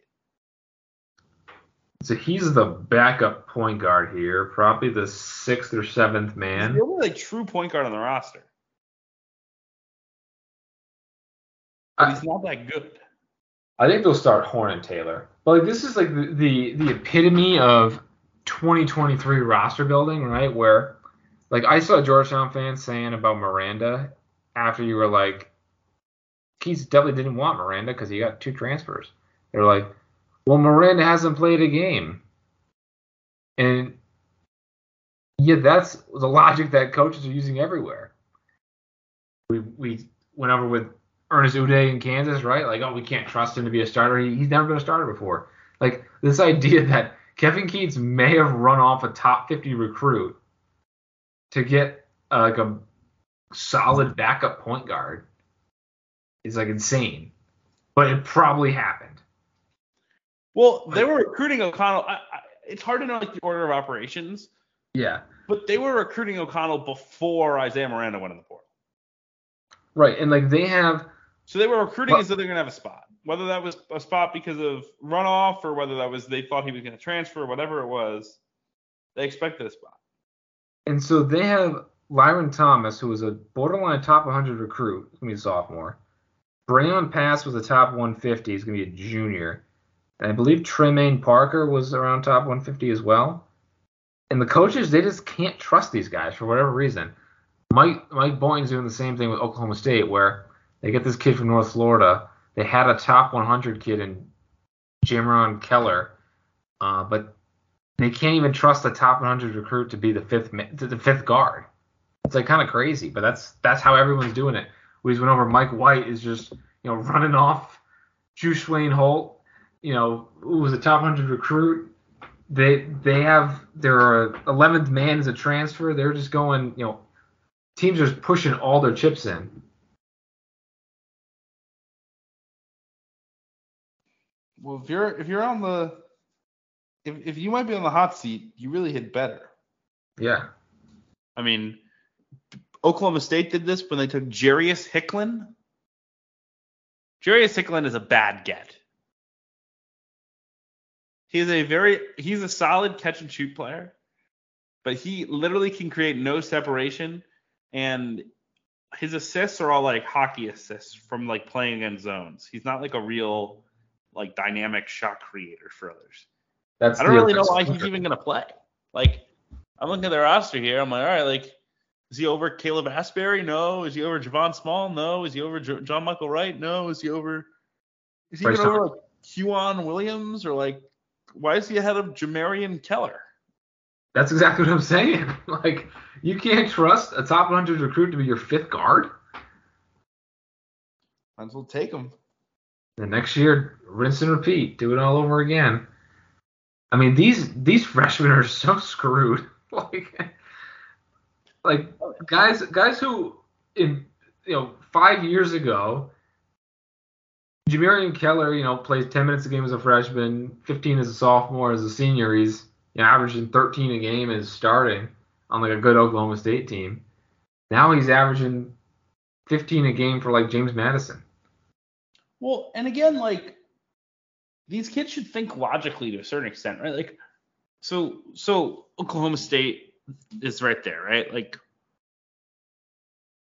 if you're if you're Jam- Jamyron Keller, you either why wouldn't why wouldn't you just go to like East Carolina, right? So like Oklahoma State, right? They they just took Javon Small. Javon Small is now the starting shooting guard why doesn't Jamyron Keller just go to East Carolina out of high school, put up his 15 a game as a sophomore, and then transfer and start at Oklahoma State? Because how can a top 100 recruit not be a high major player? This is like ridiculous. They are high major players, they're just not going to play. Right. But, And they're but, always why- going to be recruited but that's why everyone's recycling each other's failed experiments, yeah. right? That's why you're seeing more and more like top 100 recruits like staying at the level, right? Like, I'm trying to think of a good example of this. Like there's a certain like, equity. like Frank. Anselem. Yeah, you just keep cycling. These guys just keep cycling through, especially at positions of value, right? But like, it, like, like every one of like Siena's best guard every year under under Carm has eventually moved up to play at like a high level. If you were a recruit and you could go like sit the bench at like I don't know, like like if you're Isaiah Watts, who Siena recruited, he committed Seton Hall, and then he just reopened and went to Washington State. You're Isaiah Watts. Why are you sitting the bench at these places? Just go to Siena out of high school, be the be the man, and then transfer. Yeah, that's that's the logical take, but I think it's just like these these guys are so highly ranked. Like you're just like I, I'm sure even the people around them are still kind of a few years behind. With like yeah, I've coached top 100 recruits the past 10 years, and they've all done really well at Big Ten schools. Uh, but now it's like if you're ranked 100th, you're probably in trouble going to Michigan or even like Ohio State or I don't know. Anyway, Oh well. another forgotten AAC team, Temple. They had Jordan Riley. It's a fine pickup. They had Steve Settle from Howard, who's like this rail thin big guy. He's, like a, um, he's like a wing. well, he's gonna play the five for for Temple, Is he? given their roster. Yeah, I don't think he's playing the five. He didn't even play the five at Howard. I don't think. I think he him at the five and Jahlil White at the four. White White is like you know he he's a more physical player, but even to Yes, your they- point, I, I think White played like the two and the three mostly under Aaron McKie. Yes. Yeah, they're very small. I mean, they they've taken a lot of these like wing type players. Who do they take at the, Who do they have up front? They have uh Emmanuel Okpomo, they have uh, who was not a rotation player if memory serves, and they have Taj Thweatt, who transferred from West Virginia. one who should who should you have I mean Jamille Reynolds. Yeah, He should just go back to Temple. Be like the starting center. he made the six. Yeah, so just wait. He's at Cincinnati. Like, what's he doing? I guess the the allure of the Big 12, but if he has two years, he he could play out this year, be Temple's best player by far, and then transfer higher. Yeah, there's some like interesting backcourt pieces here though at Temple with Hysier Miller, Quante Barry, Jordan Riley, Shane Dezonie. Um, they have a pure shooter in Matteo Picarelli, uh, and then you mentioned Julio White. They just are like really, really thin in the front court. Like Steve, Steve, Steve Settle is listed at 175 pounds. Yeah, like 6'11", 175 or something. Um, but this team's gonna be terrible. E- even in the watered down AAC, they're they're gonna be really bad. You they'd be really bad? You don't like their guards? I don't like their guards. I mean, I'm looking at the, the league and I'm saying, all right, Tulsa, Tulane should be bad. Tu- Tulsa should be bad. Charlotte should be worse than them. Like, I mean, right. The question will be like, what number, like in that league? Like, there could be like a bunch of like non-top 150ish teams, you know? Yeah, Tulsa flipped their entire roster except for one dude. Which, I mean, they were horrendous last year. Like, they were like offensive. They were like like three and twenty something or whatever. Um, but The really Not- not- exciting gets for them were um, Kobe Williams and Isaiah Barnes. Right, I'm I'm not even saying that they're gonna be good, but they literally flipped the entire roster for the most part. Uh, even more so than Ricky P. They should have. They were like, they were getting worked every game. Like, hold on, let's look. Honestly, though, it remains one of the funnier things ever that like this was like an at-large team like five years ago. And and the team didn't even watch the selection show. They were like going bowling because they figured they were in the NIT. If this would ever load, that'd be helpful. Yeah, Frank Haith took him to the NIT or the NCAA tournament once, and Danny Manning took Tulsa to the NCAA tournament once. Yeah, they went five and twenty-five last year, and after the, they they won one, other than their one win, in their final 19 games, only I believe only three of four of them were decided by single digits. Wow. Like, I mean, like we, we have pegged that roster. I mean, everyone pegged that roster as being horrible in the preseason too. I just kind of was like, all right, like I don't know, Eric Konkol seems like a good coach, and this roster is like, it's in the AAC, so they shouldn't be worse than like 150th, and they were like, th- they were 316. Why isn't Kenny Payne shouting this from the rooftops? Look at Tulsa, three three hundred. My God, 316. What an eyesore. I, I I would have never guessed that they were that low. I mean, they I'm telling you, they were getting worked every game. Like if you look, they lost like they they lost to some bad teams by a lot of points. They lost to South Florida, who was 145, lost 18 games and its coach got fired. They lost to them 96 to 69. They lost to Houston. They played Houston twice. They lost to them 89 to 50 and 80 to 42. they were just getting destroyed by all these teams. They lost SMU, who was 183. They lost them 92 to 67. and speaking of SMU, was where I wanted to hit next. Oh boy. Another team that's throwing all the chips in as fast as they can. They added B.J. Edwards, top 100 recruit who redshirted Tennessee.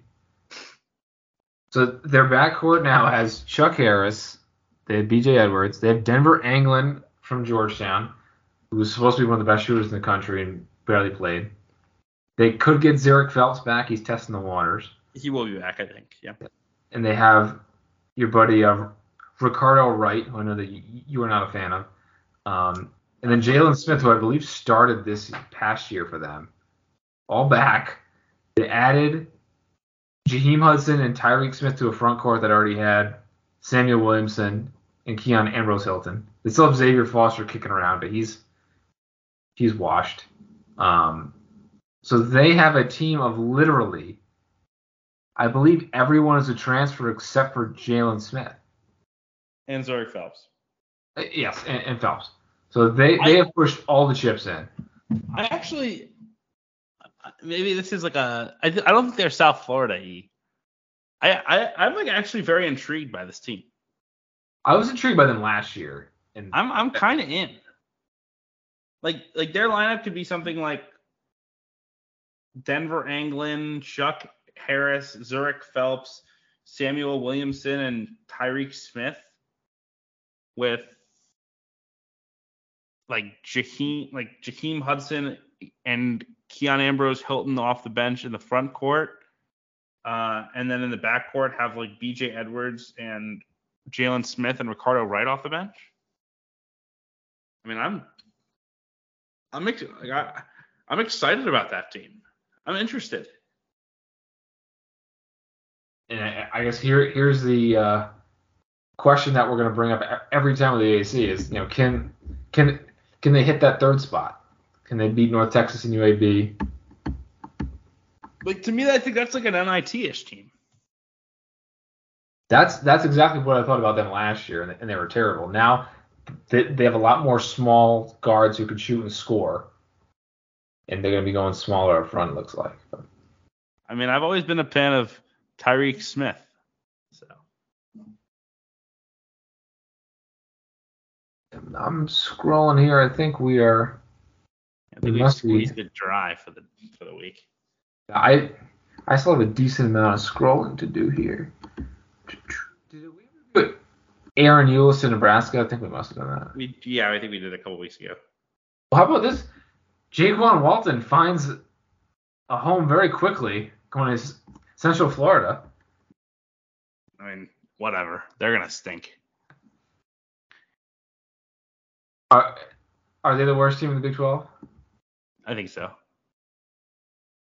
I mean, who who do you who do you nominate as worse? BYU usually the only other option, and I think BYU's got a little bit better roster and a better coach. Deivon Smith finally pulled the trigger for Utah. I thought that that already happened, but When Okay. Utah got a surprise visit from Ray J. Dennis, I didn't Just- see that. it Huh. seemed very odd. Unless I unless I'm dreaming. I saw he was visiting Baylor and uh, Kansas State, or, or no, Baylor and Texas Tech. Maybe I'm not sure, but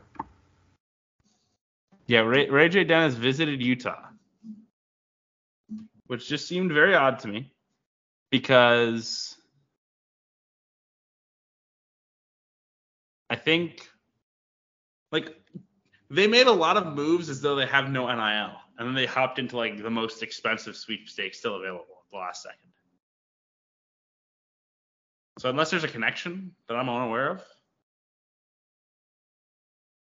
I do need to add Deivon Smith to my depth chart. I don't know if he's starting or not. I think he probably will at this point. Is he Either him or uh, Wil- Wilkins ex- exact. But Who did you? I had I had Worster, Madsen, Bajema, Carlson, Carlson. I had Smith, Worster, Mads. Uh,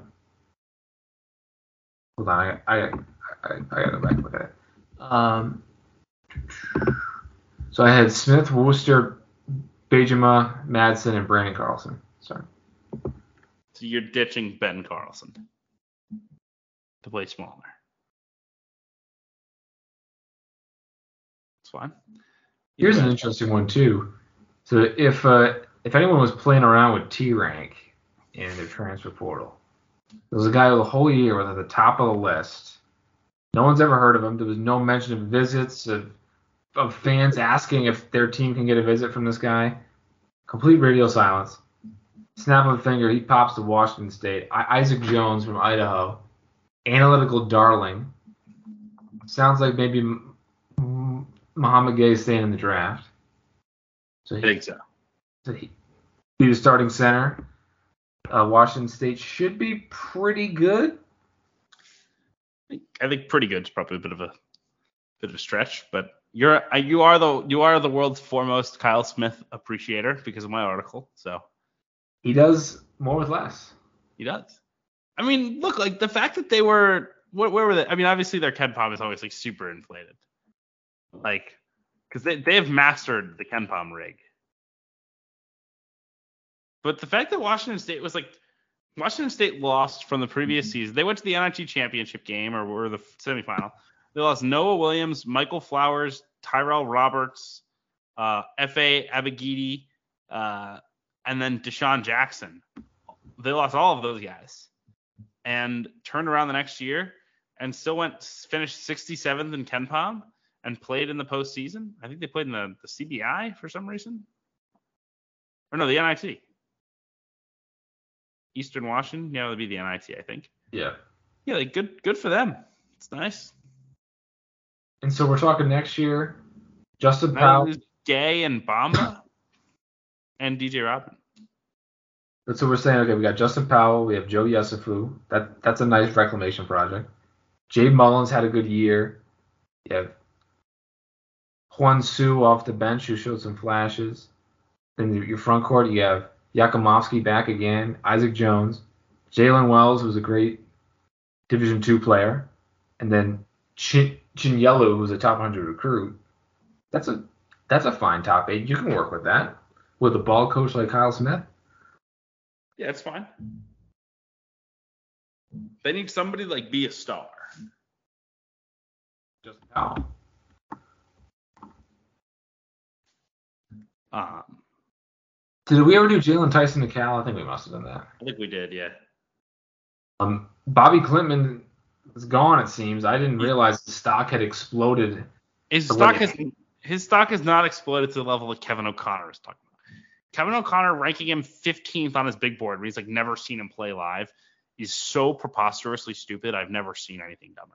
Kevin O'Connor put Killian Hayes at number one. Every every year there is one guy that like the internet who doesn't watch basketball decides somehow someday is actually really good. Like uh, last year was Leonard Miller. Um, you know, every, it's a, there's always like this random like NBA like mystery man of the draft, and sometimes they do what Bobby Klintman's doing, it, but just shut it down, right? Like, why would Bobby Klintman play the combine? Bobby Klintman would be like very, very average at the combine. See, I thought he was supposed to be a next year guy. Thought he was supposed to come back. He'll average 15 a game next year, be a first round pick. But his agent is in his ear. He'll be like, a, like he'll be like, someone will draft him in the second round and they'll develop him over, you know, they'll develop him in their G League. I actually think, I, and again, by, by the way, like I, I have no issue with that, right? Like I, I think a guy like Bobby Klintman has a very unique skill set at his size. Probably is a better developmental project for an NBA team than a college team that has like multiple motives, right? Like, like Wake Forest isn't putting the ball in Bobby Klintman's hands over Hunter Sallis because I think they want they want to win games, you know. But like I so I I, I I'm kind of split on the whole thing. Look in terms of why should he return to Wake, but like just think about it this way: Bobby Klintman came off the bench for Sunrise Christian Academy last year or two years ago. Then he he he he was gonna go to Maryland he reopens after the coaching change. He is out there for a while.